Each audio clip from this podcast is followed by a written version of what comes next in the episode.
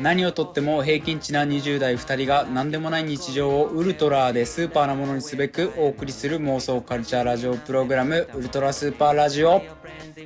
えーパーソナリティは北浦と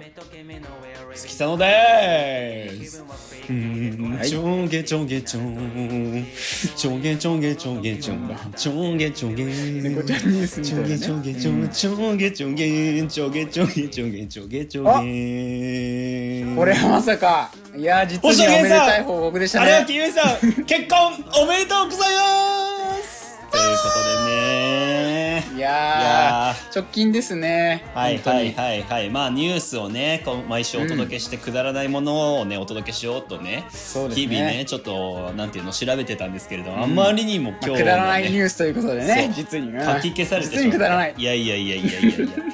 なんならあなたの、なんていうんですか、もうロールモデルですからね、星野源さんっつったらもう、もうヒーローですよヒーローだね子さんですから私、うんはい、結婚しましたね子さんですから新垣結衣さん。もうねもういろんな感情がね いやー待ってしまいましたけど本私は当にね、あおめでたいですねなんか星う野源さんよりも私たちの方が本当に不思議って感じはいですけれども、なんか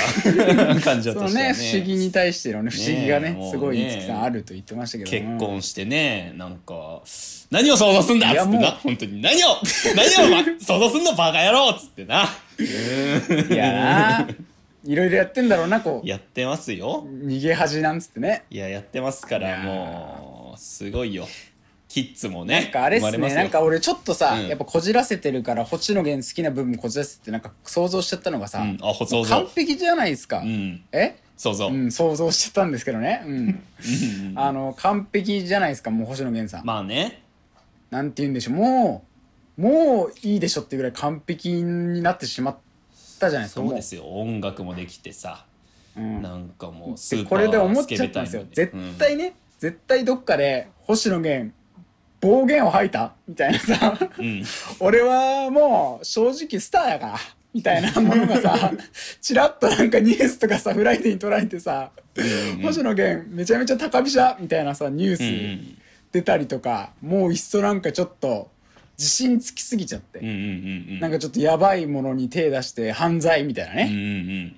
うそうなってしまうんじゃないかというぐらい私はちょっともう完璧なんじゃないかうとん思って、まあなんかその事実があるにせよないにせよ出そうだけどねなんかね なんかそういうものはなんか、ね、確かにそうあそこまでいったら何やってもうんうんここまで来触るとねれられちゃうっていう、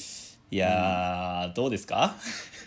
なんかいやーまあねまあそんなことは置いといてですよ私的には、うんうんうんそれよりもお伝えしたいニュースが実はありますこんこれより重大なやつあ星る野源と、うん、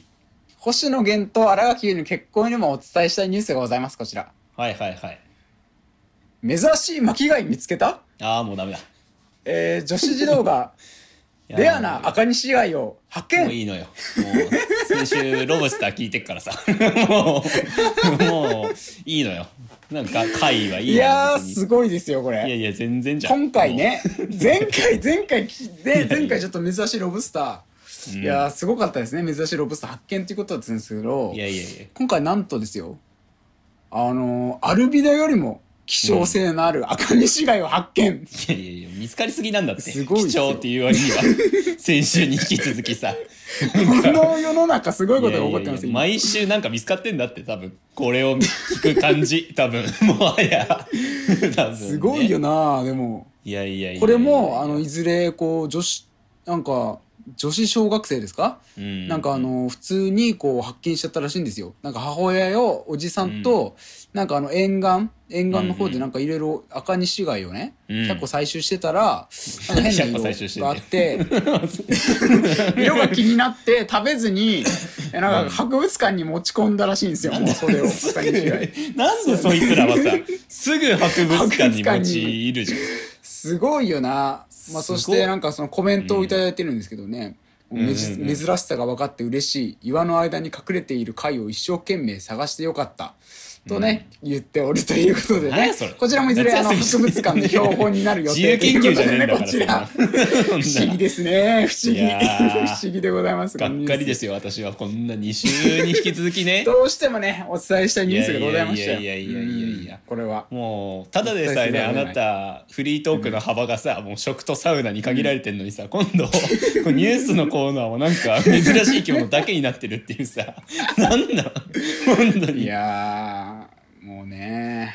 もうそうやって生きていくしかないですね私はもうちょっと星野さん結婚されたので 現実もうあの希少逃避性のある人間として 変異体になりかけてるんでちょっと無理無理無理変異体になりかけてるんでねいやいやいやこのままいく不と思議なもんねですよもう、うん北浦智樹さんがミュータントになりかねない のでちょっと今週はもうなねってますここねら辺でね半分うんもう始めたいと思いますよいいですかはいお願いしますはいということで32回ウルトラスーパーラジオやってまいりますおちんちんスタンバイゴー月さのウルトラスーパーラジオ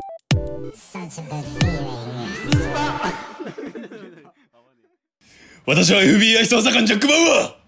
今日は人生でも最も長い一日だ一週間お疲れ様みんなこれ絶対俺みたいになってさカットするはめになるそれまま続けてた らまだ水曜日だが 残りの日うわも 出たどうにかこ頑れ張ろねうずなっと続けるとねうんまずい結果になるっていうことを ねもう少しでな梅ぜ雨入私りだからが学ばなかったのかお洗濯物の方を貯めていないかいやー貯めていないかってことじゃないのよ乾きづらい季節になるのでカビなんかにも気をつけていこうな、えー、ということでねうー んはいやっぱりね不安になるでしょ、はいそれうんということやでっぱ 不安になるよね 確かにごめんいねやなんか前回逆の立場の気持ちが分かったわ、分かったやでっしょてる側ね楽しいのよ、うんんやってる側楽しい、うん、でもすごいことなってたそうです不安になっちゃうねこれ不思議な感じになっね ちゃうねそう詰まあまもっちゃううちょっとなんか先週さ、うん私割とツッコミ頑張ったからなんかもっとがっつり突っ込んでくれるかと思ったら、なんか割となんか受けの姿勢で聞かれたからどうしようといや思って違うそうなんそうなんそうなんいや俺もうなんかあのゴリゴリ来るもんだとさやっぱラジオとか聞いてさうんうんうんあの芸人さんのラジオの感じで来るもんだとよしこれいけるんじゃないかっていくじゃん、俺らね多分技術ないからすぐあの疲れて受けに回っちゃ うんだよねあー無理だこれっていなやっていやいやすごいよねそしてからの急にね現実に戻された感いじやもーこの感ハッじとしねてなんかどっちも不安だからどどどうしたらいいのそうそうそうどっちも不安になるか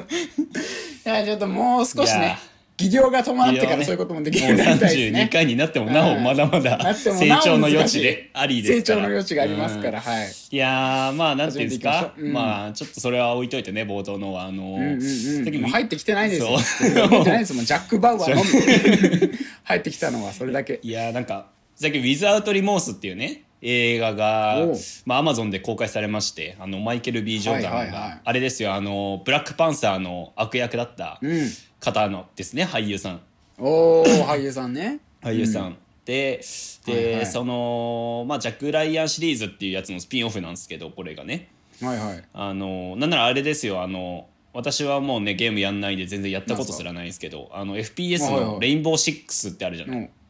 んあありますねレイれンボのーシックスシーズンそう原作の話なんですよ「ウィザート・リモース」っていうそのスピンオフみたいな、ね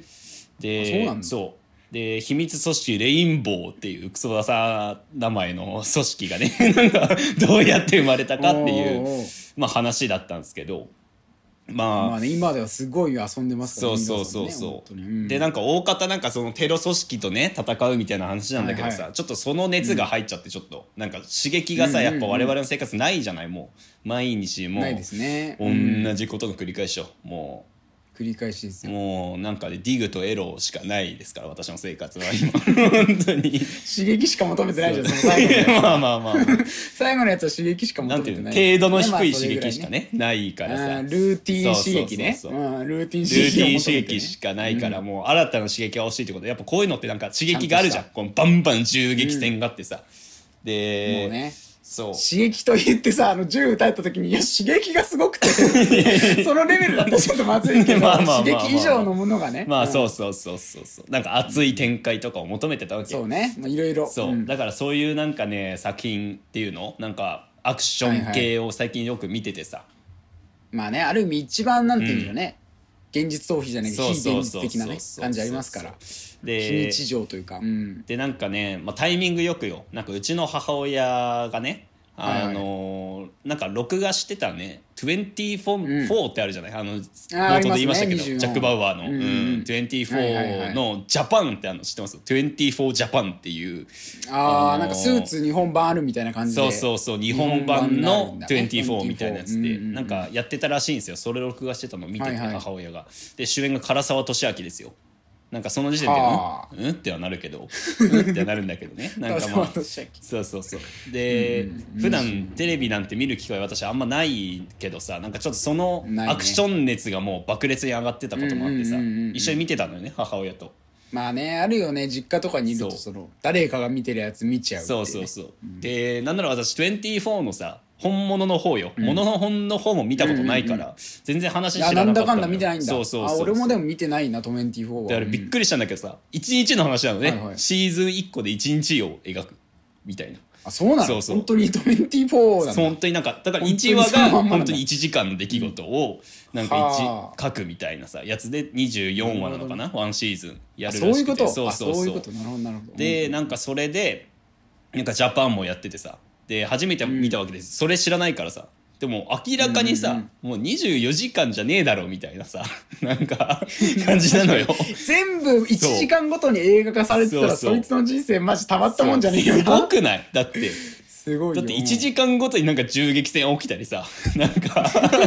妻がさらわれたりさ24時間あったら一睡もしてないからさ本来さそうそう6時間分6シーズン分ぐらい睡眠だけ欲しいなってもそう普通そなうんだよそねそうそうれ本当にいしかも毎は人が死ぬのよねそしてね なんかやー誰かしらすごいなでなんか逆もうに全部夢なんじゃないかと思うけどねそうそうそうそ う壮大なうんでなんかテロ組織との戦いっつうからさなんかすごい壮大なものをさ、書くと思うじゃん。はいはいで見てたんでまあすよ、そうねある程度ね、まあ、いいろんな輪をまたぎながら見てたら、なんかその、主人公のね奥さんがいてさなんかさらわれたりするんだけど、もうなんかやたらさらわれんのよ、なんか まあ そのもうなんかね確かにそうさらわれたりするんだけどそうすごい浅かったからねそうそうそうそのぐらいになっちゃうぐらいさらわれるってこそとうねもうなんか家が襲撃されたりさ、なんかその24時間だっつってん のにその中でねすごいじゃんすさらわれたりもうなんか家襲撃されたりでもうすげえなこの家と思って母親やべえなこいつって思ってそうだそななんでそんなにさらわれないのかよくわかんないけでど母親ななんか本編見れば見るほどさ実際なんかそのテログループがなんか仕掛けてくるよりおうなんかテログループに仕掛けられた後の母親の行動によって大惨事起きるパターンめちゃくちゃあってなんかヒステリックマミーだそとう逆になんかそのなんかそのすごいエンバーメント持ってるそうじゃそなういだからテロ組織にさ、なんか襲われてなんか逃げるのよ、山の中で。はいはいで、娘と逃げてんだけどはなんか母親全然わかんないんだよ場所も知らないもう地図もわかんない山の中おうでいやもうこ衝動でねそうでそっち行くからこっち行けば助かるみたいな言っておうでそっち行ったらもう全然知らんとこ行って なんかえみたいなえみたいな娘もねそうだんだん24時間内に一気に母親の失望がねそうそうそう積み重なっちゃいそうですけどでなんかそれもあってなんかどんどん母親にイラついてきてさ、なあマジそうだでよなこいつ本当に、うんののトラブ精ル子をそうね決まる瞬間母親につくしかないからトラブルメーカーやん、こいつと思 ってななんなんこいつと思ってねうんで見てたらさどんどんそういうトラブルが起きてくのよ、その母親ほぼ母親よ、はいはいはいもはやもう24マザーよ、もうほぼ ほぼカッコで実は隠れてたのねあそうの24の後そうで母親うちの母親の方もさ結構もう感情移入するタイプだからさ、君見てて「なんなんこの女」みたいな 意味わかんないおうマジでなんでこんなんばっかすすんのごいみなたいな拮抗してるじゃんそうそうテレビとうん怒っててさでやばいはいはねいと思って見てても衝撃のシーンが一つあったんですよ、おうあのーまあ、テログループにね案の定家が襲撃されてさ、まだ母親と娘がいるね、はいはいはいはいとこがで逃げるんですよ、うんうんうんそこから車をに乗ってねギリギリの間一髪のとこで、いや大事なシそうーンでだうん逃げたってもうちょっとカーチェイスみたいになってさうんで、うん暑熱いねじゃん、で逃げ切れるか逃げ切れないかみたいなあやったと逃げ切ったのよ、うんなんかその車によってねおうおうおでうおうわーって言って逃げ切った後にさなんか、ん踏んだの踏んだんだったかなんか敷かれてたのか分かんない車がパンクして、でパーンみたいななってねおう車止めたわけ母親がパンクしちゃったそのかうでなんだろうみたいな車降りてったのよ、母親がねうんうんうんそしたらあの母親 坂で止めたのよその母親が坂でねそううん坂で止めたらさ、母親がサイドブレーキをかけ忘れあ出たてで意味わかんないじゃんその時点でシンプル事故じゃんいやもうあれじゃんプリウス事故のじいちゃんとばあちゃんと同じじゃんそうそう現状もうもうさアクションとかじゃないじゃんもうシンプルミスじゃんもうニュースじゃんそう24時間ニュースだったそうとそうそうの FNL センスそうとかそのうそう。でもうそのシンプルミスでサイドブレーキかけ忘れて出たからさ、もう車が坂の下に落ちててさ、なんか、ただの一層えー、ただいまあの一層が起こりましたそね、うそうそうそう。で、娘乗ってんのね、その中に車に。うで、わそのまま、なんか、全くもんじゃない坂落ちててさ、崖みたいなとこかうわら、うわうわうわボーンって車落ちてさ、で最低だなもう母もう親、車大炎上。 で、母親は、娘乗ってんでしょだっそてう、んそれを見てショックで気絶して、 なんか、何、何これってなって、もう、え何これみたいな。すごいな刺激しかないね意味がわかんないじゃん。何何わをかんないけどこれ何見せられてんのこれと思って。自己映1像時。間の出来事の1時間の出来事なんでしょそれそう。で、なんかそし怖たいらな、次のね、和、ん次の和とかで、まあ結果的に娘も助かってて、母親もね、出てくんだけどさ、んもう何事もなかったかのように、もう、 なんか、ヘラヘラしてんだ よね。なんかすぐ母親がさ、なんだこんな家族だと思って。でもう、夢じゃんもうやっぱり怖すぎてさ、なんかもう、んうわ、みたいな。どうするどうすんのこれみたいな。どうすりゃいいのこの気持ち、はいみはいたいはいな。もう刺確か激にねそのも。映画見てもこんななんかもポうカンってねそうそうそうなんかもうねつながりとかもよくわかんないのよもう次の1時間はといのはいはいもはや全部うんうんうんぐちゃぐちゃで母親がいろいろややかせでねなんなるほんどなのこれみたいなでなんかもう本当にそれでめちゃくちゃ困惑しちゃったんですよねえ嘘だろお 前えこれ何夢の話夢これそれえ1時間の話なのそれで24もういやだから見たんですけど24ジャパンをねうんなんか困惑しちゃったんですよねあの母親にあの車に乗せてってもら って山奥に向かってくださいお願いします すいませんオチがみ考そぎみそぎえられませんでした もう無み理そぎは、えー母親と一緒に、えー、24を見ながら山奥へ行ってくださ い。ドライブデートです。ということで、えー、今週の ジャックマンはだいやー、やかましいのよ。月さのダウロウルトラスーパーラジ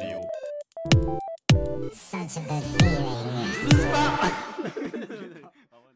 まあ、あの、私、またね、うん実家大好きなんで、字が書いてまして。な毎週書いてますね。まあ、君ねラジオ撮るっつうのはあるけどね。ううんん、実家帰ってましてうんね。うんまあ、それであの、さっきの五木さんの話じゃないんですけど、やっぱテレビをねう、ん母親とか見ててうん。いね。やー何ね、回かこうドラマを見てるとか、うん。実家とかね、帰って話とくるとかしたかねと思いますけどなんかやっぱりテレビってついてるやよってるっすからね。普段見ないけどね。うんまあ、あと母親はね、あの、あれなんですよね。もうテレビずっと垂れ流してたい派なんで、あれ見てなくてもあ。ー嫌ですね。ずっと流れてる。うん嫌ですねずっと流れてるのいよ。や、いや、そんなんまあ 嫌かう。ん。嫌か。ちょっと嫌それではす。母親にね、ちょっと言ってやってくださいよ。母親もね、それであの、メンヘラにならないようにだけはね、ちょっとしていただきたい。ガジュマル女母親の。 いや、ガジュマル女いいのよ、そんな。ガジュマル育ててますけどいいのよ。うんうんテレビ見ながら、テレビを見るし、ガジュマルも育てる母親 なのよ。普イ通のカ母親よ。レ、イカ普通レ、にイカレ主婦じゃん。普通よそれでこの前なんか普通にね、テレビ見てて、まあ、バラエティーとかやってますからね、 はいはいはいまあ、見たことないテレビ番組とかもやっててさ、うんうんうん。そしたらなんかあのーあの子出てたんですよねテレビにあのあのののちゃん知ってますののちゃんねののちゃん。誰うん迷子の迷子の子猫さんの人よあー、なんかえ夜更かしとかに似 てる人そうそうそなんか夜更かしじゃないか。違う確かに今の俺の声がちょっとあれだったかもしれない けど違うのかなあの2歳の女の子ね最年少で歌を歌った2歳のい女やの子いやいやいや。違うよ夜更かしとかに出てるあの変なおばちゃんとかじゃないいのよやいや、あれ、声高あれかと思ったら、なんか、あの、声高いお兄さんいるじゃ ん。そういうあいいやつでもこいつ変な勘違いされるの違うの完全にあいつだった俺もんの。今。ちょっともう一回やるわちょっとちゃんと「迷子の迷子の子猫さん」いや、あいつだな。いやいやごめんごめんあいつだいやな。俺が悪かったかもしれない、うんうん確かに俺が悪かもしれないんだけどもう2歳で歌を歌う少女ですよこれね2歳何がすそう、ごいね 何がすごいかそう俺もよく分かんないけどやっぱ2歳で歌うっていうのはすごいらしいんですよもういやだって2歳なんてもうほぼ獣だからね、あんなもう獣っていう名前子供赤ちゃん2歳の子供を獣って言うんじゃないいよや子供なんて獣が2歳まで獣歌をなんだからさ何言ってんか分すかんないごいのよね、うんうんそれでこう歌歌ってるののちゃん見てさうわーっつって、うんいや初めてその時なんかののちゃんの存在をしてたけど何がすごいのかよく分かんなくて、あ2歳って母親はねいや2歳はすごいわよみたいな。うんそうなんだな すとごい思わっよて、じゃうないのん、よ2歳で歌うのはかなりすごいわみたいな、うん急に母親マウントしてやじん そんな普通の子はね普通の子は何歳ぐらいなのよみたいな、うんそんな加納姉妹みたいな喋り方すんのいや違うけど なんか違う母親がなんか言っててそしたらなんかね、いやーなんかあなたもねみたいなまあ私のことですよ。うんうんうんなうんかんちっちゃい頃になんかクイーンのねなんか We Will Rock You あるじゃないです か。We are We are Rock You ってあるじゃないですかあれ。うんうんうんであれに合わせてなんかあのチャベンみたいに言うとこあるじゃないですか。いるねわかりますよね男ね そうそうそう そう。それをなんか俺めっちゃ言ってたらしいんです よ。チャベンってねちっ ちゃい。ちょちょべえ可愛いじゃないですか。ちょべえチャベンって言ってなって。うんやっぱ獣だわやっぱいやー 確かに俺はあの時は獣だったかもしれない。そういう鳴き声でしょょ。なんかね野球のね、うんあのバットプラスチックバット持ちながらなんかちょけた顔してねなん か「しゃべ!」って言ってる写真前見せてもらったんだけどあこれ言ってるわと思って、うんうんうんでなんかそういうちょっと嬉しいというか昔のちょっと音楽触れてたエピソードというかね、うんうんうん母親もなんか「あの頃はなあの頃は可愛かったわ」みたいな、うんうんあれは良かった」みたいな、うん、やかましいなと思いながらねうんなんでよでそしたらなんか俺の頃のなんかノスタルジートークみたいなの始まってうん俺の小さな頃の話みたいなで親子今思揃うっとてやみんけたいなうんなん か仙台でね買い物になんか家族で行ってたらしいんですよ私とかうんうんうんうまあん小さい頃にそしたらなんか俺なんかすごい踊ってたらしくてなんか店内 BGM とかに合わ せてなんかね、うんすごい踊ってたらなんかあのーうんうんうん知らないおばちゃんになんか急に母親がねうん「あの子ってあなたの子供ですか?」って「ああ、んそうですけど」つって怖いなあの子すごいわよ。すごく音楽が好きよ。って言われたの って。やばいじゃんスターダストおばあちゃんも、スターダスト、マツコ・デラックスみたいな感じでもう、すごいじゃんすごく好きよ、みたいな。んああ、そうですか、みたいな。まあそんな唐突に言われても母親も怖いけどさ。うんまあでもそれでよ、今私もら音楽大好きですなんてさ、やってますから。うんうんうんある種のもう天才エピソードですよ。天才エピソード。うんもうなんかその線形性のあるさ、方だったんだなって改めておばちゃんすごいなと思いな がら。いやちょっとだったらばねなんとなく口が言ってるのかちょっとわからないですけれどもまあ本当にねだったらばもう星野源ぐらいにしていただきたかったんですけどね なんかラジまあオやなっんてかます音から楽がとても好きだったそうそうそう音楽がとても好きだったらしくうんまあなるほどなっていう話でしていやなんかその俺ではないけど子供ってやっぱそのなんていうの無邪気なところというかさうんうんなんか改めてなんか子供面白いなと思ってそういうところうんうんあってなんか俺昔俺らが小学校ぐらいの時に友達の姪っ子とか甥っ子とかとなんか一緒に遊ぶ機会とかって結構俺あって年的うんはにい。はいはいはい俺の弟も7つとか離れてたりとかまあうん友達の甥っ子姪っ子も7つぐらい離れてて、まあ、遊びに行くとやっぱ入ってきたりするじゃないですか、乱入してくるねその結構ねそう乱入してきたりしてさでその頃のなんか思い出もいろいろ俺もさついでにこうなんかノスタルジーがさ蘇ってきてさ、うんうんうんなんかあの友達のね姪っ子と甥っ子がねよくいて遊んでる子がいたんですけど、うんうんなんかあのーすごい姪っ子可愛いんですよまだ4歳ぐらいだったかな、うん俺が小学校6 4歳はね年生ぐらいだったんだけど、可愛いうんうん可愛い45年45歳ぐらいかうんうんうんでなんか雪遊びとか外でしててみんなで雪だるまとか作ってて、はいはいはいはいでそしたらその姪っ子がなんか俺にねうんうん「ケーキお兄ちゃんケーキあげる!」みたいなおおすごいねう感んくれたのそしたらこう雪の塊をうん 雪の塊くれてさでうん俺その時さ「あの何が雪じゃこれ!」っつって「あ何が雪じゃねえやばそれは正しいそれは正しい違う何がケーキじゃボケー!」っつって俺うんやばいなあの死闘を入れちゃったんだけどそのケーキにね激その弱じゃ思いっんこいきり つもうもう出てんじゃんいじめっ子醤が入れたんだけどでもすごいまあひどい話じゃないですか今思うとうんうんでも動画残ってたんですけど、うんうんうんそしたらその姪っ子が「あはは」って笑って満面の笑みで俺に抱きついてくれるのよ、うんうんうんうんすごい可愛いじゃん、うんうんこんな可愛俺いさ、ねやってんのにさ、うん、それは可愛いいやなんか可愛いじゃない、うんいやなんかあのーすごいなんかやっぱ子供と遊ぶの楽しいなと思う、うんうんうん、俺が弟ちっちゃい頃とかすごいなんか気を使ってうんうね、んうなんんか俺が入っ俺の部屋とかに入ってくる時に俺寝てたんですよその時うんうんうんでその時なんか弟がまあ入ってくるの知ってたんですよ寝てたけど、うんうんちょっと寝た寝る直前ぐらいで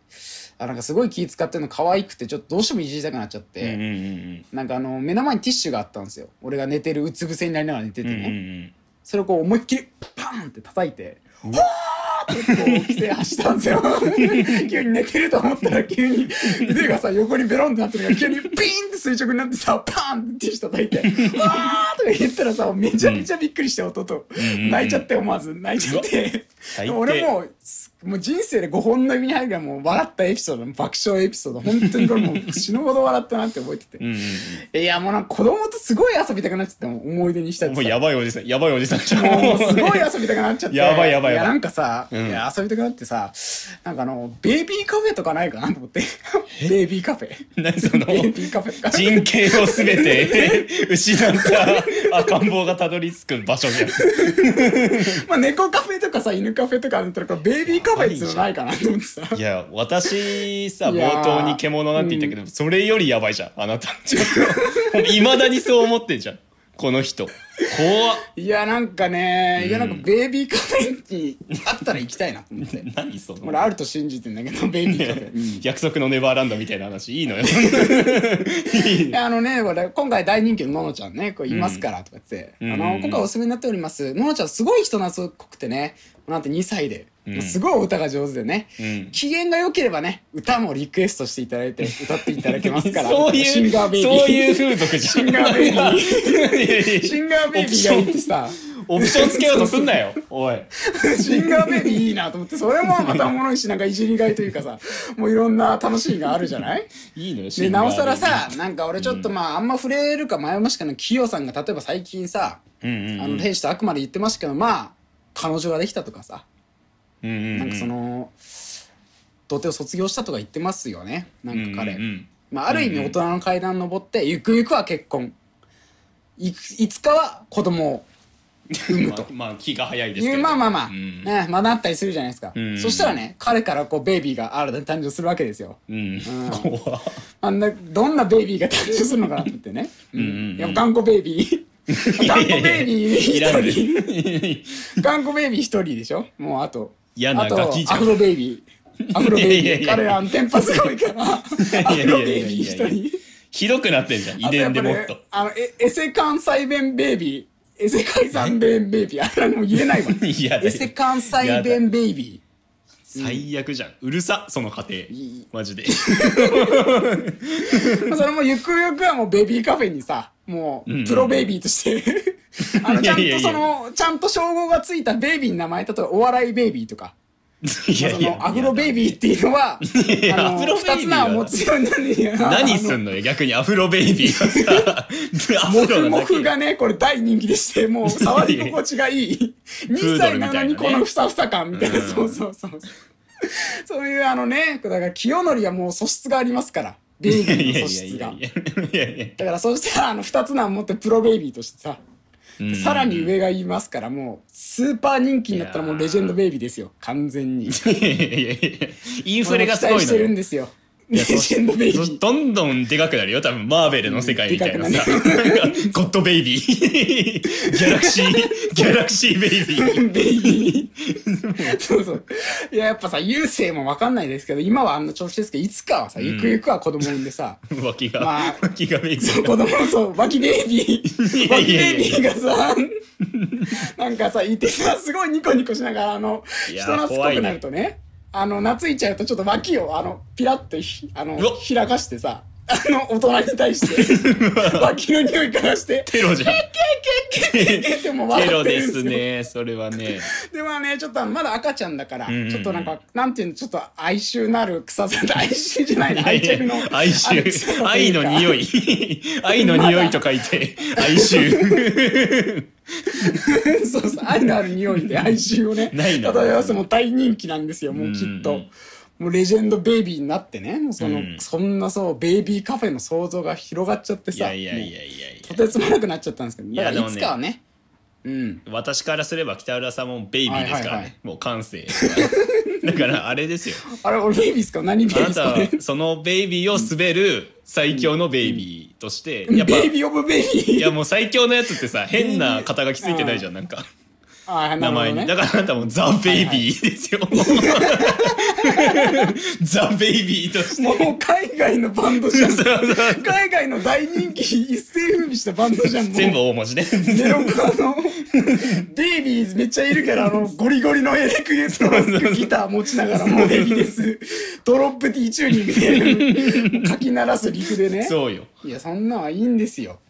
いつかわかんないですよあなたからも批評ベイビーとかいやいやいやライターベイビーハゲベイビー生まれてくるかもしれないいですやからいねやベイビーはハゲてるからななんいなやらーまあでもねでもいずれよだからなんかその子供とすごい接したいなと、うんうんなうんんかあと最近欲しいのが結婚もあります最近そのなんか将来設計というか、うん、そ将れもめちゃくちゃ来設強いから計いやちょっと待ってまあ将来設計そんなさ日本画家みたいなさ将来設計設計ザ・ベイビー作品じゃん将来設計の遺作「ザ・ベイビ設計ー赤ちゃんもう墨でもう一文字でボーンって書いてるそんなんはいいんですけど、まあ、ゆくゆくはだからそういった子供も欲しいしそういったなんか、うんそういうポジティブなね子供とちょっと遊んだりするポジティブな想像したらなんか俺もちょっと頑張んなきゃなと思って。」うんうんうんだからゆくゆくはよお前もですよお前もやっぱりそのねそんな批評とかもうディグってばっかじゃ なくていつかはねやっぱり結婚してベイビーが生まれてきますからもうウルトラスーパーベイビーをね 私たちに生み出して気持ち悪いいずれもウルスパベイビーをやってもらう巨から大じゃん絶対おぎゃーこれから あすいませんおしゃぶりが取れてしまいましたぐしゃーんって家潰してまあね、そんなフリートークにね、今回はしましたっていう話です よ。皆さんもね、ちょっとあの、おすすめのベイビー、それかね、ゆくゆくはベイビーがね、生まれるって方、ぜひご一歩ください。ぜひ遊びましょう。うん フリートークでした。ありがとうございます。月さのダウロウルトラスーパーラジオ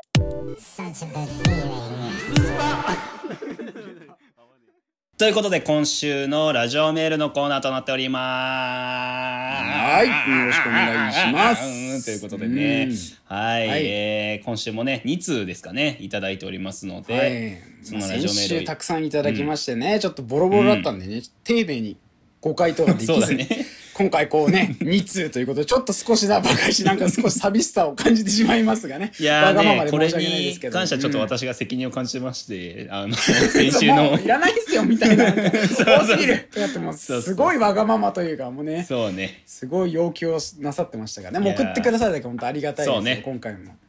ということでね、今週も読ませていただきたいと思いうんうんおます。願いいたしますはいラジオネーム、ニートおばさんさんですね。はいありがとうございます、はい。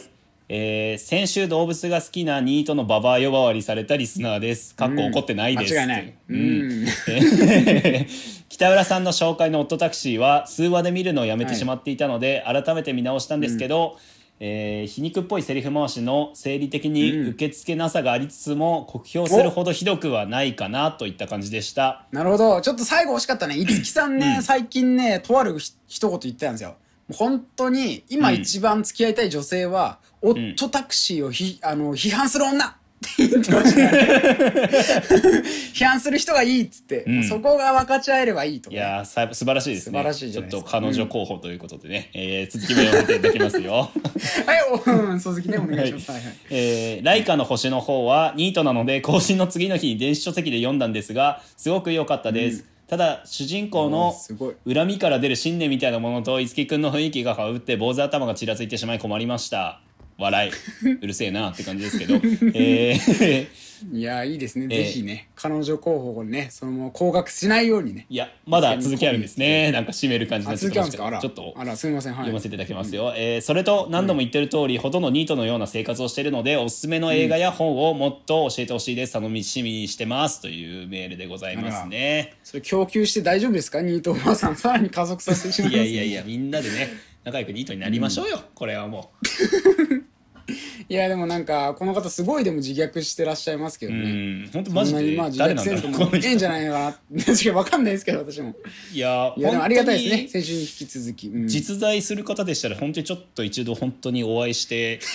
うねまさにあのオ ちょっットタクシーをねこうつまらんというか嫌だとねうん言ってくれる人と会いたいっても言ってましたからね、うん素それ晴ら見しいましたねやっぱうん良かったじゃないですか、ラジオしててよかったって感じですねはい まあどなたかはね存じ上げませんけど、まあ普通のでもメール ですよ普通のうん、おすすめの映画とか本ということでねうん今回じゃあ私少し言おうかな、うんなんか前回のあのその動物系のやつっつってあの、うんなんかあったかなと思ってパッと一個思い出したのがあったんでうんうすんよ、うんあの「有頂天家族」っていうねはいはいはいあのまあアニメもあるんですけど1期2期とあって、えまあ、ー私あのアニメ専門ですからね、うんこのチームではもそうねあんま映画を見ず、まあ、アニメばっかずっと見てるんで、うんうんアニメのほんとおすすめになっちゃうんですけどこれあのなんつうんだろうねあの森見と美彦さんいるじゃないですかあのうんうん作家の、うんうんあの人もまあもともと好きだっていうのを何回か話したと思うんでうすんけど、うんあの人の作品でうんこれ、うんうんでアニメも結構昔に結構昔なんだよね、うんうんうんほと昔にやってたんだけどこれがあのなんかまあ内容としてはなんかタヌキとかキツネとかなんかそういう動物が出てきて、えーさらにはなんか天狗とか、うんうんうんそういうなんか人間を巻き込んだなんていうののタヌキ化けたりとか、うんうんうん壮大なまあ物語ではあるんですけど、うんうんうんまずがねなんかキャッチコピーじゃないけどなんかそのアホの血を継いだそのタヌキなんですよ ね。アホのアホ長の血髄っっていうてか北浦智樹じゃん化けないですよ私は別にそこでそれもなんか1台2台3台とかねこうなんていうのそういうもうドラゴンクエストみたいなさドラクエのあるじゃないですかあのうんうんパパスとかさそういうなんかね壮大なストーリーもありつつそうなんていうのうんう人間界狸界とかそういったところのなんていうやっぱうんうんもちろんですけどね動物の世界に出てきますけどうんうん他のなんか皮肉めいた話っていうよりかは少しなんかポップな感じでなんか描かれてるしなんかこのユーモア感もねすごいしあと京都がねやっぱりこうモチーフというか場所なんですけど、うんそ好きだこねも相まってなんかね彼ねうん大好きなんですね私そういう感じの、うん本当になんかあの鳥獣戯画今ちょっとすごい好きでなんか本とか買っちゃってたんですけどまだ読んでないんですけどね、うんなんかそういうなんかあの雰囲気の面白さみたい なすおいあるんで呼んだ感じの言い方すなよ今のなんごいか早口でまあ読んでないん ですねまあ読んでないんですけどまあ早めに保険かけたなと思って今読んでないんですけどねすかさず意味わかんねえもんだって今の読んでねえのってなるじゃんこれちょっとおすすめかなということでちょっと今回、まあでもあと本で言ったらまあ五木さんにもおすすめしましたけど、うんあのあれですねあの奥田秀郎の「イン・ザ・プールね」うんこれ結構おすすめする時毎回するんですけどなんかウルトラスーパーラジオの嘘っぽいというかさなんかちょっと、うんなんか妄想的なさ少し皮肉皮肉じゃないか、うん妄想の部分うんうんうんでなんか楽しめるんだったら「イン・ザ・プール」とかさ、はいはいはいはいあのシリーズ、空中ブランコ」とか「蝶々選挙」ってなんかすごい読みやすい上に、うんうんなんか楽しめんじゃないかなということで本ですけど、うんうんうんおすすめですね私。うんうん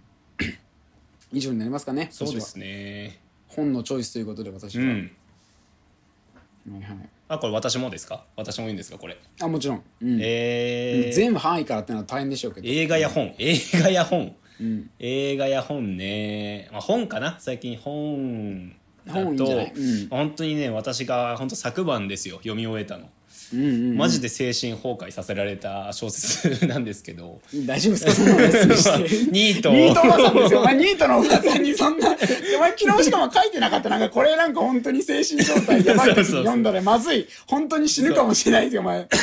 そうそう助長したことになってお前捕まらないようにしてくださいいやー本当なにんかねミーム汚染みたいな感じの小説久々に読んだなと思ってすごかったんですよその先そういうミームサービスとかじゃないですからあね そうね、 気をつけてくださいね、うんまあ、今回おすすめするのでもがそういうのすごかったとあのーうん小林美代子さんっていうね女性作家の、あのー蝕まれた虹」っていうねあの短編集なんですけど、あのーだって虹という存在を蝕んじゃダメなのよそうそうそんな 一番蝕んじゃダメなんだから あの ー一番蝕んじゃダメなんだ肉地図のメンバーに高島さんっていうあの書評すごい上手い人がいてはあでその人もなんかねおすすめしててそれを口々あれですねあの映画を紹そう介すそるうそうそうそうポポッッドドキキャャスストトのね私大好きで、有料版も聞いてるんですけれども、うんうんなんかそ素の晴らしなんかポッドキャストの中でもちょっと触れられてた作品でどんなもんなんだろうと思って読んでみてで大はいはい体はい60年代ぐらいに活躍した女性作家さんなんですよ、うんうんうんこの小林美恵子さんっていうのが。はあでどういう方かっていうと、随分とうん本当に精神を蝕まれてる方なんですね。もうあのちゃんと病気本当に精神を蝕ま あれてのるなん方てね言うんだろう芥川とかさなんか狂った作家みたはいはいにいはい太宰とかもなんかすごい狂った作家みたいに言われてるんですけど病気とかじゃないじゃん、はいはい言って雰囲気というまあか、記載とかじゃないんだからそうねそうそうそう火って感じだねそうすごくかっこいい存在として扱われてるじゃん。そうだねそううんではなくちゃんと本当に病気の方なんですよこの小林美由子さんっていう方 が。 笑っちゃった けどなんかもうなんかもうその病気とか言われてなんかすごいな本当に精神を蝕ん病んでしまった方で、その人がなんかうんうんうん有名なのが長編で闘病記っていうやつであの賞とか取ってる人なんですけどその人のしんどいねそう短賞もらっちゃってるなそうでその 人の短編集でなんか内容がなんか本当に作家としてその売れたんですよね彼女がその闘病記っていうので。はいはいはいはいでもともと精神を蝕んで精神病院に入っててその出た後にその作品書いて売れたんでもともと他のうんうんうんうんなんて言うんだろうその小説賞を取ったっていう情報とその本の内容を読んだ人がなんかうちの息子とかも精神を蝕んでしまってるんですけどどうするんですかみたいなの相談がめちゃくちゃ来るようになったと家に。すごいそれうち俺とかうんうんいつかあの読み上げることになるかもなうちの父親がちょっとあの精神病んでしまっていやーでもね なんか闘病日記にやっ行ちゃいぱますね我々もちょっとポップな感じで扱うしさなんかそこら辺もなんかうん笑いの種みたいななんていうのそういうなんていまあうのよ不くない謹ですけどね慎ネタみたいなので扱える範疇そうあののやつじゃないんですよねこれがなんかもう本当にすごくてリアリ文体とかもやばいです気取ってなくない文体でもう率直なやつを淡々と書き並べていくみたいなこれがもうやばすぎそれて。でギャグとかに変えた瞬間もう俺はお葬式でしょそうそうそうそう絶対それしたらもう絶対にもうそうそうそうお葬式だよねでなんかちょっとねちょっと長くなってしまって申し訳ないですけど、んうんあのなんかその本当に冒頭の第一編目で書かれてるのがなんかその第二次大戦中にその、うんうん空襲にを体験した男の人が精神を病んでしまってその母親がその訪ねてくるんだけどうちの息子も病んでしまってっていうので,、あーうんうんうんうんでその人はなんか空襲を見てしまったせいでその死者の声がずっと聞こえるとなんかそのうわー常に生魂の呼びそ声うじゃん常に生活の中でその人は幻聴のようにそれがずっと聞こえてるとどうすればいいですかみたいな話で,、はいはで真摯にそれに対してずっとなんて言うんだろうなこ相談を受けてたんだってその作家の美代子さんがね。うんいやそしたらすごいなすごいある意味記載だそう本当それもずっと続けて回答できないもんねそういう悩そみうそうそうでやっぱ病んでる人っていうのはやっぱなんかうつるっていうじゃんうつ病はうつるとかさなんかその、まあねうんそれもあってなんかその作家の美代子さんもその現状がどんどん聞こえるようになっていくといやそなうんだかよねその相談を受ければ受けるほど、ででそういうのがどんどん詰まっていろんな人のそのうつ的な症状が自分も体験するようになってしまって、最終的にまた本人が病院に再入院するで終わるっていう短編集なんですけど、えーごいなもうブラックホールだそなんつうのこれがやばすぎたんでちょっとあの精神的な余裕がある時にこれをぜひ読んでいただきたいなっていうやばいよねそそうれでも本当に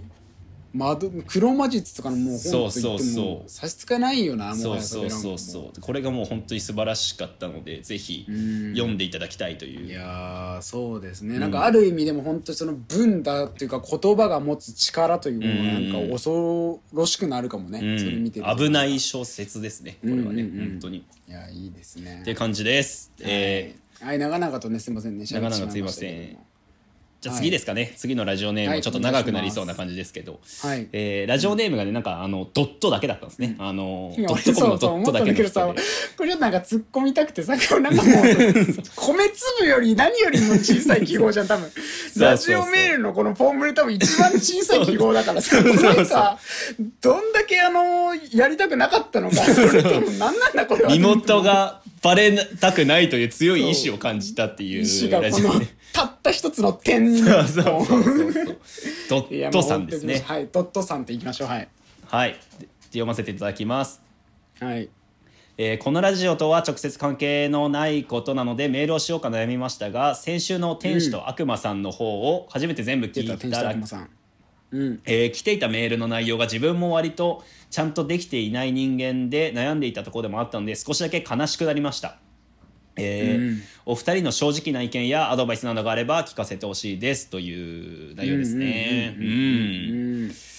まあこれあれですよね聞いてくださってる方は分かるか、まあと思いますけどあれですから、うんうんうんあのゆうせいさんに対してね、まあ、ゆうせいさんニートをちょっとある種自虐にしてる部分もありますけど、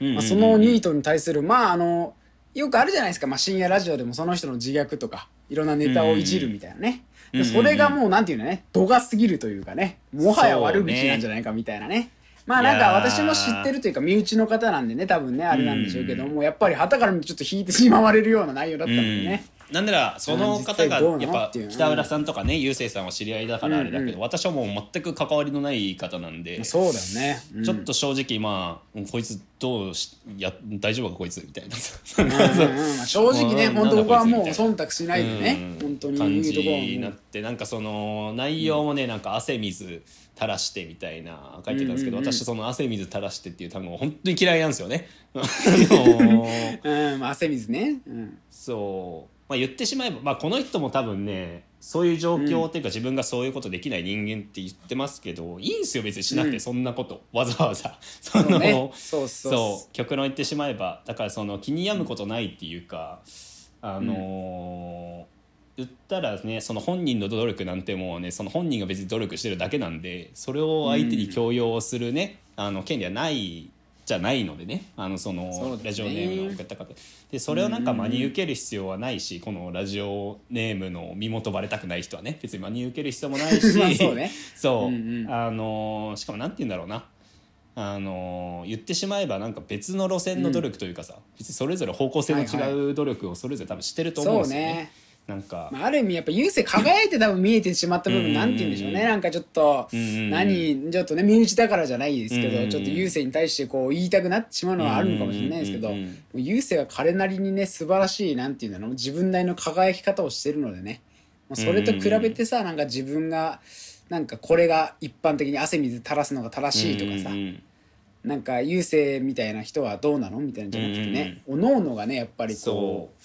なんかなっていうそれをやっぱりこう言葉のねナイフとしては送っていただきたくはないですよね。うんうんななんかメールの方にも多分さその現状に満足してない感じだったじゃんなんかその内容的そうになんね。かうんうんうん。そうだからなんか逆にあなたがすべき努力っていうのはその汗水垂らしたことをどうこうの努力じゃなくてそこから脱却する努力をした方がいいんじゃないですかと私うはん思いますし多分税金そう100です万っねて言ってましたけど、私は今日ねそれよりもっと納めてるんで、そう考えると私も「ちょ俺もっと納めてんだぞお前もっと努力しろよ」って言われたら腹立つじゃん。そうそうそううん腹立つじゃんで言わないしだから別に私もそれぞれのやつがあるからうんうんうんうんと思いますよなんでちそうょでっすと、ね。うんはいはいはい。気にせずあれなんですよねもっと私的にはあのすごい全然知ってる方なのであの、うん多分ね彼なりの多分ユーモアで言いたかった部分も大いにはあると思うんですよ、でもやっぱりちょっとあの旗から見るとねやっぱ私たちもすごい、特に私も気をつけてる部分ありますけど、うんうんうんう全んく知らない人から見ると結構ねもうどぎつい内容だったりするからねうんうんうんうんやっぱりそこのちょっとなんていうのなこうリテラシー的なね部分なんかね、ううんちょっと私もですけどね、うんちょっと気をつけながらちょっとそうこれからもねぜひ楽しんでねそうね行きたいですねもちろんお互いラジオメールをリスねナーとね送ってくれることはすごいありがたいことなんであのそうなんですよねやっぱね私もいじりネタはゆうせい君にするんでねなんだかんだねするので、そうねうんあの限度をねみんなわきまえてそうですねだからなんか脇側ありです逆に脇側許可しま した人に対してそう脇がネタはなんかまあまあまあおもろければいいかなって感じなの でちょっとうんうんうんうんうんまあね誰かを傷つけることがないぐらいのねネタをみんなでねあそうだのねやっていけたらなと思いますよ本当にね。だからうん逆にあれすごいですからね改めて思うとゆうせいさん本当あの時の開始素晴らしいかっやたなすごいよ本当ね本当に今これを聞いてるかわかんないんですけどゆうせいに届けたいいやお前は本当によくやったといや偉いよ、ん私だったら多分普さ通すが努に力型教授いやーブチ切れてたかもしれないもんだって私が送られてきたら普通にいやーすごかったですねすごいいやまあねそんなねいろんなもありつつ、うんラジオこれからもね、うん皆さんと共に楽しんでいきましょうということでね、んそうですね今回もねこのラジオメールというコーナーも皆さんのおかげで成り立ってますからね、ぜひね、来週はね、はいあの2通と言わず、もっと送ってもらっても大丈夫なので、そうですねよろあしとくね、あうんのすっげえなんかさっきみたいなそんなネタみたいなのも全然欲しいんですいねやそう最近そうなんかそう そういやでももちろん質問本当に嬉しいんですけど、うんうんうんうん真面目になっちゃってなんかゲラゲラちょっとふ笑いたいっていうやっぱ、これわがままなんうですリけスどナー任せで笑いを取りたいという、いでも質問もね全然待ってますから、うんうんうん本当に何でもぜひとも送っていただければと思いますぜひお願いいたします。はい月さの道路ウルトラスーパーラジオ Such a good feeling.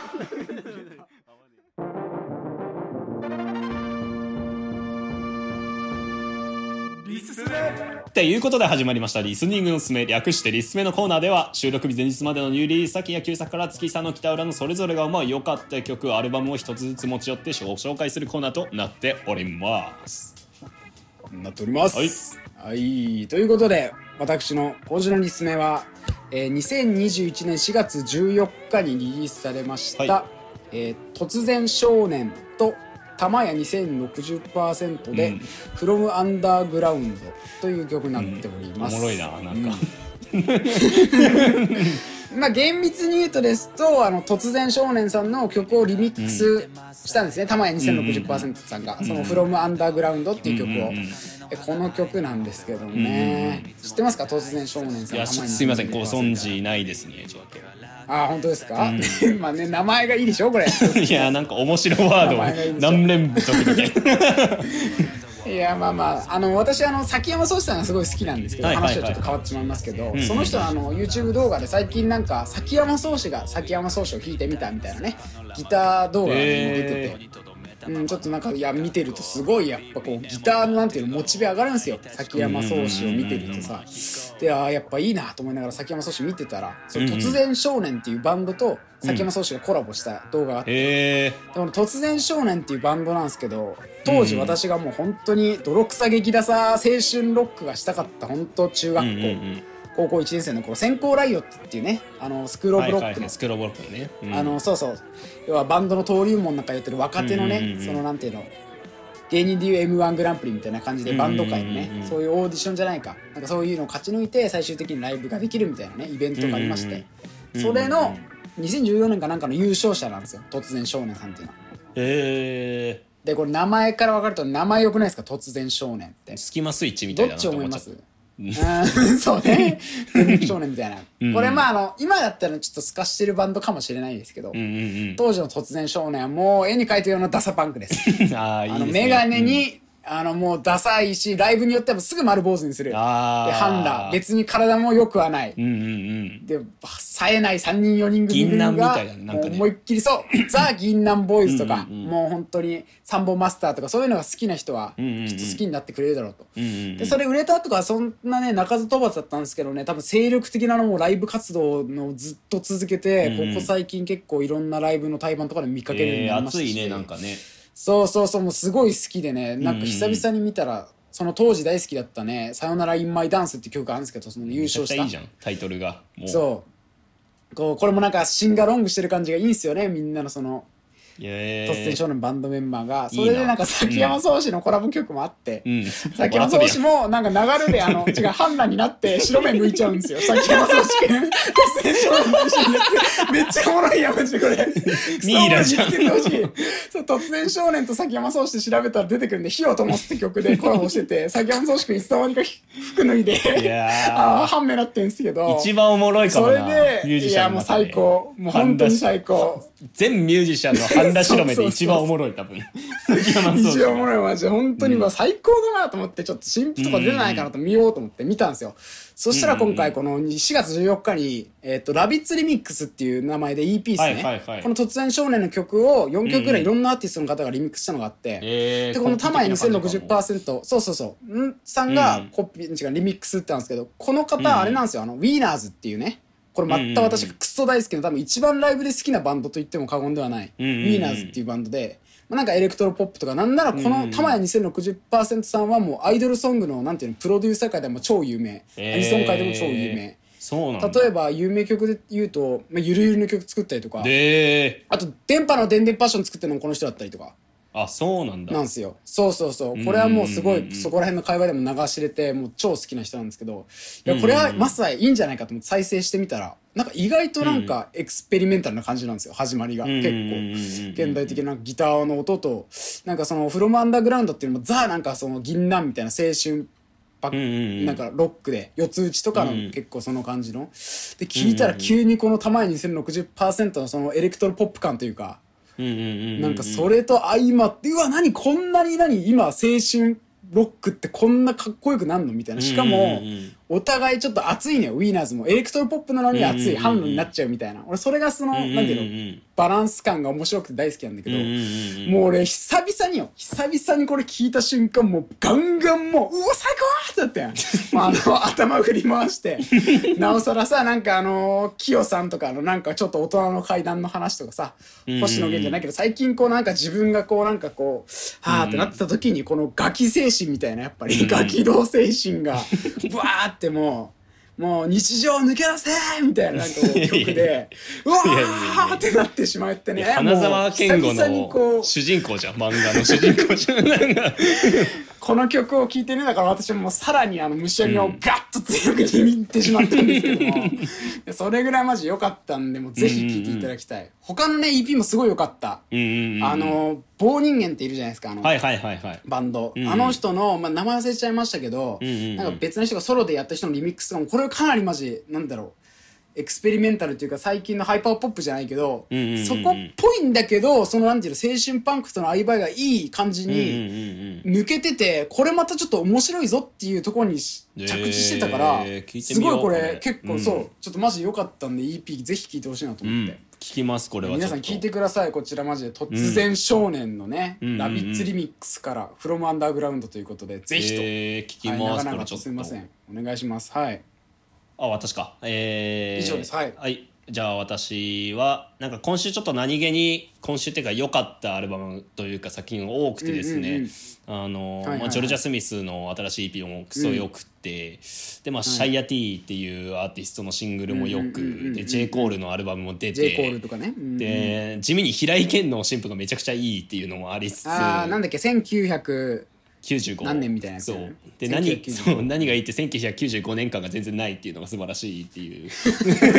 いいですねそうとかありつつ、うんただまあまあビッグタイトルというか今週出た中で、まあ、うんうんうんうん私がね、今回おすすめするのが、まあ、セント・ヴィンセントの新しいニューアルバムですね、5月14日にリリースされた「ダディーズ・ホーム」ですね、はいはいはいまあ、セント・ヴィンセントっていうと誰っていうとそう、オクラホマ出身の、まあ、シンガーソングライターなんですけれども、はいはいはいえー最近だとポール・マッカートニーが新しくまあちょっと作品自体はさ、あんま良くなかったんですけど個人的にただそれに100円で入ってたりとかするようなねあのシンガーソングライターの方で、言ったらオクラホマなんで南部出身の方なんですよね言ったら中央部から南部の方の出身の方なんで、今回が何て言うんだろう、それこそ50年代とか60年代のなんて言うんだろうな、うんうんすごくオーセンティックというかさ懐かしい感じの音をなんか最高懐かしい縮ねみたいなわねかるよそう、うんうんうん言ったらなんかなんだろうなバファロー・スプリングフィールドとかそれこそニール・ヤングとかがやってた頃のうんめちゃくちゃいニールい、ヤングねザ・アメリカって感じの音楽なんですけど、いいですねまあ好きですもんね五木さんそうそういうの本当に私好きなんですよね、で、なんかすごいなんか悪口みたいに聞こえるかもしれないですけど本当にいい意味で、はいあの当時の白人臭いというか当時のすごいはいはいはいあはいはのい南部の白人臭さ。あのうんうんうんうんうんよく西部劇とかさあの、まあありますねこれはイタリアになっちゃうけどマカロニウエスタンとかの映画で出てくるようなもう白人保安官がいはいざはいはい登場するぞみたいな感じの雰囲気とかもありつつね、うんうんうんうんあるねでそうそのしなんか歌唱とかも相まってすごくいいんですけどやっぱ、うんうん近年ねリバイバル文化がすごいあるじゃない言ったらもう,、まあそうねただやっぱこの具体的にリバイバルって難しいのがさやっぱ踏襲しなんだろう、うん過去の文化を踏襲するリバイバルってめちゃくちゃ言ってしまえば簡単なんですよあのサンプリングとかもまあそうだねやってしまえば最初にその文化んうのん火付けなった人がとりあえずは評価されつつも本質がだんだん分かられてきて賛否が分かれるみたいな繰り返しですからね最近そうはそうそう、んやっぱ「ハウトゥーがある程度で構築されてくるじゃんそう一、です人ね出てくると、うんうんうんただ今回のこの「セイント・ヴィンセント」のアルバムがやっぱりこのね40年から60年代の、まあ、初期の再構築というか、本当にもう新しく作り直すリストア作品みたいな感じになってて、はいはいはいいやーこのなんか難解さというかウェルメイドな感じをなんかパッて出しちゃう。セイント・ヴィンセントやっぱ半端ねえなーみたいなっけえなそううんでやっぱちょっと暑さもさ出てきたじゃない最近ちょっとうん気温も上がっていやき暑いて、よもう本当にでなんか今う私ももう半袖短パンですいや私も今もう半袖短パンでラジオ撮ってますけど、なんかその気温も相まってね夏でねすうんなんか「おお来たね」みたいな感じにな確かにれるんで、ねいいね合ちょうっねとね夏の到来を待ちつつこのアルバムをぜひ聴いてほしいですねっていういいですね感じでございますね。いやーありがとうございますねはいお互いやっぱりねこのコーナー早口になってしまいますけども ね、うん、ぜひねお聞きいただければとぜひ思おいま聴すきください。はい月さのダウロウルトラスーパーラジオ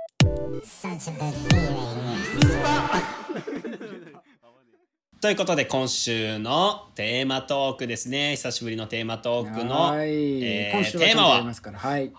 えーででん梅雨って一体何なのよてか雨って全くもって何なのでございますもう久々にしては随分と薄いねうんいやー薄いですけど小雨まあね、うんタイ霧ぐらいミンでグす的にね梅雨入りがもう近いとそういなんですねうことでねあと1週間ほどでワンチャンみたいな感じらしいんで、ちょっと、ね、私たちの住んでるねこのうん三重県、私は仙台とかですけども、んうん本当今日とか明日からかけてもう雨マークばっかり、いやーねなんならほんと気私分明が日から4連休なんですけど全部雨っていうね、ちょっとなんか嫌だなみねたいな感じですけやど、っぱね嫌ですね私は雨うんちょっ嫌とだあよの雨いいって言ってるやつちょっと透かしてるいやマジで透かしてる全員透かしてる本当になんか雨の匂いと雨の小説とコーヒーみたいな「はあ?」みたいな「おめえこの野郎」みたいな感じになるよねちょっと。しょっぱなから大丈夫ですかこんな飛ばしてもいやでも分かるっすわ本当にそれは、うんいやありますよね、うんいやそれでこそ本当あれですよ雨の匂いって何なんペトリコールらしいですからなんか名前えねそれがペトリコールってやつなんですかそうそれがペトリコールらしくてなんなら北さんと雨の匂今いがペトリコール曲作ってるんですけどそのタイトルの「ペトリコール」って雨ですからねおい透か してんじゃねえか透かしてんじゃねえかお前透かしてんじゃねえかめっちゃしかも俺も気づかずにめちゃめちゃ透かすとこだったわ気づかず透かしするところでしょ今歌まで歌っていやでもねちょっと好きだろうと思っよてかったよかったみんなうん好きだろ みんない雨やもうバカにしすぎだろお前そんなそんなんここで言って誰が聞くんだよお前そん な 確おか前ら透かしてんだろっていうメロディーラインどんなに言葉言っても透かしも透かしも出てからねもう本当にに狙いにスポール狙投ってげですよそれこそもうバーってう んすごいよいやでも本当にそのペトリコールっつうんですか、うんらしいです実よ際ペトリコールって言われてもさ、んどんな匂いなんみたいな、うんうんしうかんもコーヒーと合うんでしょコーヒーと合うんだよペトリコールペトリコールはなんか一番合うらし いから世の中的にマ なジんかかよコーヒーとペトリコールは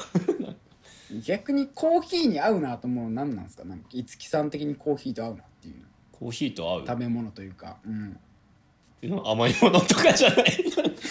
まあチョコとかね 合うよねうん、合うもでう実す質ごいもしかしたらチョコの成分入ってるかもしれないなそれペトリコールいやなんかねペトトリコールってね実際なんかね、砂利とかの匂いらしいよなんかさ雨の匂いじゃなくそのコンクリートあー言いますよのねなんかコンクリートとか中ねのみたいなさ、だからなんかあれよなって考えると江戸時代とか多分ないのよあの匂いそう考えるとああそっかそっそうかそっうかそうびっくりするぞ多分何だったんだくせえっつってあの頃でも カエルの音しかなんないであの頃でも透かしてたらどうするあの頃さ、ん江戸時代にさ、うんペトリコールとコーヒーカエルの合 唱チーン最悪だもう趣もなんかわびさびもねえもんそこにはもはやなんいかやーびっくりしちゃうけどね、ういんやでも俺コーヒーに合うので言ったらなんか俺なんかこれ透かしてるともあるかもしれないですけどチーズうんチーズ合うんですよめっちゃちょっとすかしいだな。一度ねちょっと食べていただきたいチーズとうんなんかなんていうんだろうねあの腐敗腐敗いやそれではない最悪じゃんチーズな燻製腐敗臭腐腐敗敗発臭とコーヒ酵って言えよ。 そ こは。ーベトルコールとコーヒー腐敗臭チいや、コーヒーーってやっぱ、くせえもんがやっぱ合ういっやてまあ思ってんねのかな、意みんな外とね。ねうん。実際だからペトリコールはくせえと思うよ俺だってあの匂いわかいるや臭えっしょ確かにあのコンクリートの匂いはわかるけど好うん。きではないな別にうなんん、かだからなんか好きな要素が何なのか逆に教えてほしいもんねなんかそう好きっつってる人たちにさななんなん、あれが好きって理由ペトリコーをル述べっよてやっぱさ名前がもしかしてそれを助長してる感じあるじゃないですか確透かかしポイントとして、に、うだからん、ペトリコールじゃない名前にしてあげた方がいいんじゃないもうちょっと目を覚ま砂して利砂利臭じゃないよジャリシュート小説コーヒーー 最悪じゃんなんかそうなるとなんかクソバカボスの CM とかに出てくるさもう現場の人がさ、昼休憩にさあ あーのもう砂利まみれの格好とともに、うんコーヒーと小説読んでる人じゃないすそれごはいけどそんな人いたでらもいいななんかでもそれに関してはちょっとね なんか確かねにねそれはかっこいいけど、うんまあでもね元のテーマに戻りますけど危もない危ない危ない、うん、梅梅雨ですよ梅雨、うん、梅雨かなりねそれちゃいましたけど雨ですよ確かにあれも意味わかんないですから「うん梅に雨」って書いてますよなんなんなんど梅こに雨どこに梅要素あんのって話ですよ本 当にマジでまあねなんであのまず意味わかんないんで何か意味があるだろうと思って調べてきたんですよ、私一応出た調査員、うん今回、うんはい、調査してきました、うん梅雨とはね何なのかというこうんとうで、んまあ、読み上げさせていただきますと、うんうんうんえーまあ、梅雨かっこ梅雨とは、うんうんえー中国から伝わった言葉ですう、んえー、もともとは雨が多く、んカビが生えやすい時期であることから、カビにね雨って書いて梅雨と呼ばれていたそうですが、うんうんうんえーカビの雨では、えー感情を見ただけでジメジメどんよりしてしまいますよ ねいいだろそこで同音であり、この時期に旬を迎える梅の字をうんうんうんカビに変えて梅雨となり伝えられたという説があります。いやはいーやっぱりね間違ってないですねこれあのーうん小説とコーヒー不敗臭深いし、これ間くっ せ違いないえですく ねっせえしかもカビも生えますよっていう多分最悪読んでる小説めちゃめちゃカビ生えてんだろうな 緑色になってる ページがも腐った死体のワンカットじゃんうもいやう本当に本当に腐った死体がもうカフェで飲んでるワンカットでてかなんで変える必要あるのかわかんねえもんなだってカビのさ雨って書いてさジメジメしてるイメージになりますよねっていやそうじゃん だって そうでなもわ俺けねじゃんカビって字もね少しなんていうの霞とかあるじゃないですかなんでしょうあのはい何はいはいはい弁っていうのかななんかあんな感じだから正直これはこれでねちょっとなんかうんうん使われてたんじゃないかなっていう感じもありますけどねもうまあなんか雨それやもばいっすね当時のなんかねもうんうん透かしなのかもしれないカビも含めてちょっ となんうかカビ雨雨はい難しい要素やだってカビ雨よなんかモンハンみたいじゃん、モンハンのモンスターのカビ 雨流カビ雨雨流流ねカビ雨カビ雨流ペトリコールよそんなん戦いたくないな、うんちょっと厄介そうだもんなそいつカビのさあのカビやられとか バブっカビやらて、れね、胞子まき散らして なんかいるしな多分そんなやつ多分いるモンハンにいいややーなんかねこれもでも一説ということではありますから、うんうんうんうんうんまあ本当は何のか分かんないですから私たちもちょっとどんなね本当のことを作っていこうというか作っていったら本当じゃないんでしょうけど 本当のバイユ本当のバイユをねうんうんうん考えていこうじゃないかと思ったんですけど、はいはいはいはいまず梅ですから梅うん梅ねまず梅要素はどこなのかと梅こっからじゃなだいっよて梅だって同音であるだけですよまあ旬を迎えるなんて言ってますけど、うん梅なんて俺見ても分かんないですしねいやーねだってもうなな干してあるやつ状態のやつしか見たことないかもしれないもん私梅干しのやつしか もう確かにあの状態になってると思ってるもんなんならあの状態酸っぺいやつすがごいじゃんも うそうそシワこシ通ワっのたらや全員もう男がみたいな顔してみんなつ そうなんかもう木の枝にさあの金玉の裏みたいなやつがいっぱいなんかぶら下がって るイメージ銀だ杏みたいなね銀杏みたいそなうそうそうそうそうそうよやだね全然嫌だけど、ねそんなやつと雨だったらもう最悪ですよもうすっぺい雨す酸っぺい雨っ 酸ぺい雨が連続で続くっていうねもう溶けまくいるやからー梅要素はとりあえずないもんなだって今のところだってこの梅雨に関してはさいやーあの今回さトークテーマ一応あの五木さんにね、うん今回あのやっていただくということで、こううん梅ってどうなのってありますけどあなたは何も考えてないんですねもしかして私これは何も考えてないですねもう土砂降りです よおい 久々の妄想会じゃトークテーマ土砂降りじゃないのもう土砂降 りですよすごいじゃないこれもいうやだから逆に備えていかないとさあの雨が降るからねこれから雨に対してねやっぱ心模様をねいや俺らのこのトークテーマにそう確かに傘さしていきたいですよこのトークテーマにもねいやいやいや本当に欲しいよ傘今みんなないよ教え傘てくれっつってねいやもう梅はやめようやっぱり梅はやめよう梅は違う梅はもうねどうしようもない意味がわからなすぎてど私たちにもちょっと違う、うんどうしようもないんで、だって私たちの嘘みたいだもん なんか梅です よ梅が降ってくるんですよみたいな 誰私た小ちが学決生めてじるゃねえか小学生が言うやつだよこれだ ってそうそうそうそう本物の梅が梅干しが降ってくるんだよこれってそう思うんで小学生自分のこと面白いと思ってるそうそう自分のこと面白いと思ってる小学生だからね一気聞いた小学生が考えるやつみたいになってるから ちょっと、ね、だからあのこじらせたら将来あれよ本当にカフェであのペトリコールと小説とコーヒー出すから多分そいつ最悪もうなんかやばいよマガジンハウスとかに入社してもうポパイで組むよなんか雨とコーヒーっつってくーっつってしんどいい やでも雨はさなんかやっぱりこう嫌じゃないですかいや普通に嫌でしょ、雨なんていいことないんだもん本当に何回も言ってるけどさ、雨まねずえ雨の匂いもいいはずがないんですよまず本当に、うんうんうんまあ、カビとかありますけど、うんうんうんもう一番最悪なやっぱ匂いで近しいものをちょっと探していきま しょうよあーもうあ雨の匂いが雨の匂い一番近しいものね、なんだろうドブとかじゃねいや俺も今思ったなんなら俺今ネズミつけようと思っちゃってたけど耐えたことないけどじゃあドブドブネズミのドブネズミ雨いやちょっと語呂悪いねいやどうしようドブドドズミドズミでいいんじゃないドブレインみたいなドブレインドブレインでもちょっとかっこいいななんいかやリちょっフレインみたといなね感じでずるいドブレインはちょっとずるいもんなんかいやちょっと待ってくださいちょっとこのトークテーマ、うんちょっとあまりのなんていうの雨のん透かし具合に勝てなくないですか正直なんか勝てないなんかもう圧なん倒か的透なかし具合がうん圧倒的な透かしっすね これなんかしかもそれが一般化しすぎてて私たちが今更言うことねえっていう 雨にやっぱ大自然に勝てないですね、うんなんかもうまあでもセンスよってことだよねあやばいやばいやばい今週やばい今週やばいよいやどうするそういうこと言ったらダメ目を覚ましちゃいけないいややばい目を覚ましちゃいけないですやばいよだってこのこの目を覚ましちゃいけない今私なんで返したらいいのか分かんないもん今もうパニ クっててあれペトリコールの匂いがするな これやらかしたはい、なということでね、うんこの土砂降りのね、んうんえーカルチャートークテーマもうおしまいにしたいボでスすね一。生やりません雨に関するやつはもいや、お前だよ、言っうたの。いやーちょっと、ね、お前だよ、今週のトークテーマやったの。いや違うのよ、ちょっとさ乗りたかったなんちか、ょっね、と流行に行けと思ったの、正直雨で やっぱなんかさ私たちの さ最近の特徴としてさやっぱおごりが見えるよな自分たちにちょっいといやーけんだあろるみたいなよだって最初は結構考えてたよ。うんうんうんちゃんと何週間前からうんうんカルチャートークテーマこういうのいいんじゃないかと。うんうんでちょっとおのおのこれ考えて喋うんりましょう。うんうん今回ね、前日にこの雨だし、こういう感じでどうすか、うんいいっすね。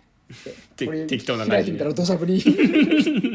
開いてみたら土砂降りのトーク。いやだって最初まあいっその俺のあの、うん、頃とかさやっぱなんていうの、はいはいはいすごい考えてたじゃない内容自体もさなんかこれ話したいとか内容自体さもちょっとメモしたりとかしてさ、うんもう無だもんはね、いはいはいもう流されてるもん雨に全部 やっぱもうダメ溶 よけてるなうん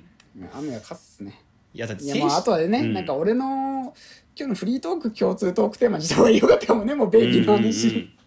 やありだったそれで、もううん、来週それにしますもうベイビいーやいやじゃああのコーナー待ってますかあのベイビあベイービーどんなベイビーが、うん、ベイビーのコーナーいっぱい集まってくればベイビーコーナー作って さあの最終的にこの俺らもベイビーに助けてもらうっていうねいやいやいや赤荒ちゃ市んだのターンったんでじすけゃどもんそこまでやり始めた もう我確々かただにで完全さにえハライチのターンだけニどュースまでやり始めてさ なんなら今日猫ちゃんニュースみたいな導入しちゃったしな私確かに完全にもうねハライチのターンになっちゃってるいやーちょっと改善していきたいですねこのおしゃべりから抜けるためにね今週もちょっと梅なんか雨だったかもしれないですねトークテーマもなんかやっぱねなんかちょっと、なんていうんですか最近やっぱスケジュール的にもさ、お互いちょっとずれ込んでたりとかさまあそうですねちょっうとん珍しく今回は最近私の方がちょっと忙しくなってきてそうそうそうやりましたあとなんかやる気とかもさなんかねお互いのやる気が絶対合致しないっていうパーソナリティ同士でやってるん基本的で。にねそうそうそうそうだからなんか何かと最近ちょっと トークテーマ力入れてなさすぎる感じがねするんでうんいやーうんちょっとねあのー先前の週のうちに決めましょうテーマトークは これからいやそうっちすゃねんとね、うん、結果的にあのやっぱりあの雨っていうのは反省というかね、そういったちょっと情けない気持ちも連れてくるということでね、うん言霊もあるね、い終終わりにしますかでは終わりにしましょうはい今回もね第32回目のウルトラスーパーラジオねやってまいりました、パーソナリティは北野とツッキーさんのでした雨には気をつけろバオただいま